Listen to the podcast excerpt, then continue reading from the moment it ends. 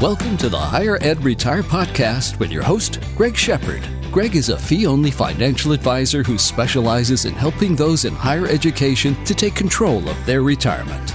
Since 2001, Greg has helped employees all over the country make the most of their retirement plans.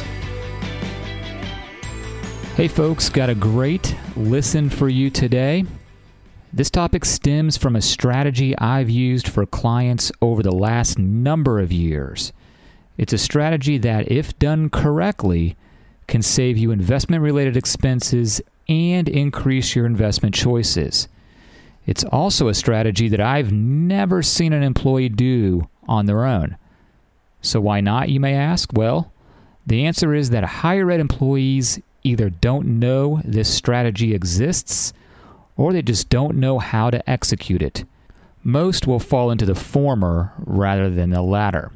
So, enough of me babbling on, let's get right into it. The strategy is transferring your employer retirement account to a rollover IRA while still employed at your university. Now, before I get going, if you're looking to do this on your own, please call your retirement plan vendor to make sure they even allow this feature.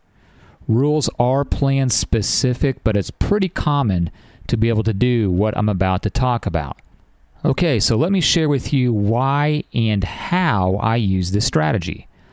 I'll actually be talking about a real higher ed retirement plan and what I've done with my clients at this particular university. We'll call this university, uh, well, we'll call it University A.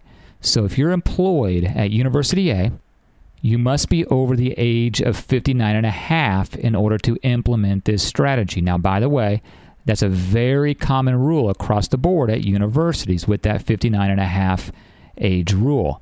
University A has a mandatory and supplemental retirement plan.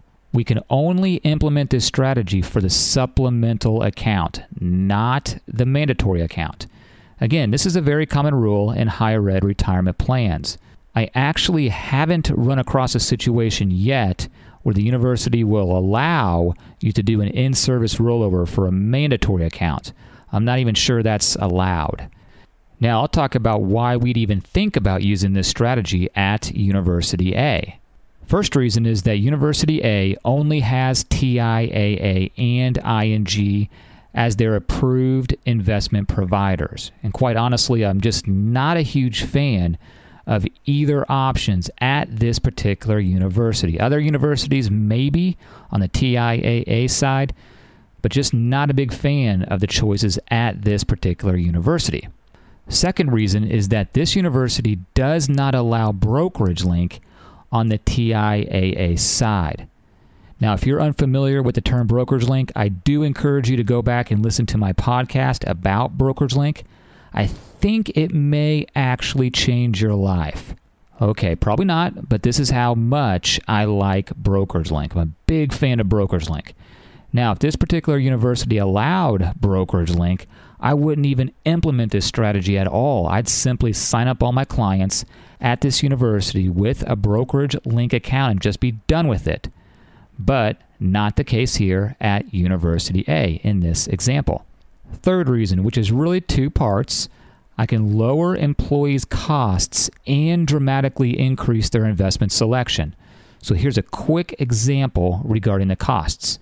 In University A's supplemental 403b retirement account, there's a small cap mutual fund with a net expense ratio of exactly 1%. Now, when my clients execute this in service transfer, we're buying small cap investments with expense ratios of 0.05%. So, inside the university retirement plan, we're looking at an expense of 1%.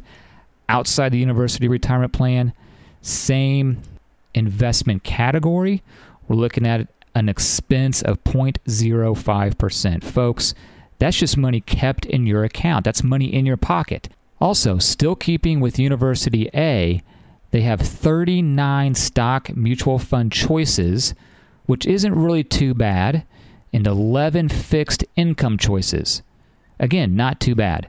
However, once we transfer the money outside that retirement plan, we now have exposure to thousands of investment choices. Yes, thousands of investment choices.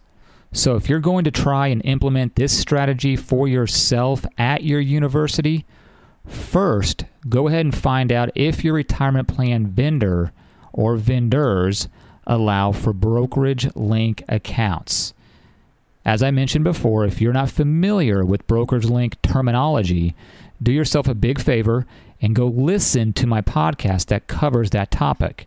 If no brokerage link option is available, the next step would be to contact the investment vendor you're currently using and ask them if they allow in service rollovers and, if they do, what age you need to be in order to do this.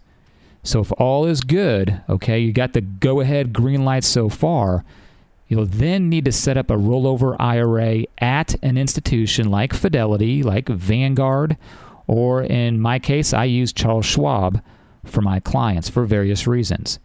Okay, so next step would be to go back and get a hold of the investment vendor you're using at your university and tell them what you'd like to do. You'd like to do this in service transfer process. Now, most likely, they'll send you some sort of paperwork to fill out, either via email or sometimes they fax it to you, or they'll just simply mail it to you. They need to know where to send the money, so that information is going to be on that form. This is why it's important that you have a rollover IRA account already in place before you go through this process. That that account, that new account will accept those monies within that supplemental 403b plan. Then simply fill out the paperwork, return to the vendor, and just be patient. This process, in my experience, might take, oh, I'd say a week or two and then you're done. Congrats, you just did an in service rollover process. Now, a question I get a lot from clients that I've done this for is what about my ongoing contributions? What happens to those? Pretty simple here. We just leave those alone. We keep it exactly the way it is, and we'll look to transfer the university retirement plan monies that accumulate from your contributions, typically monthly, We'll transfer that out of the plan maybe once or twice a year. This is not something you probably want to do each month. Now, you can. I've just never attempted that. It doesn't sound like an attractive process administratively to try to do that. I would just do it once or twice a year, to be honest. Now, one last thing if you have a Roth 403b, just don't even try this strategy with that money. I actually talk about Roth 403bs in a different podcast. And quite honestly, I'm not even sure your plan would allow you to do this.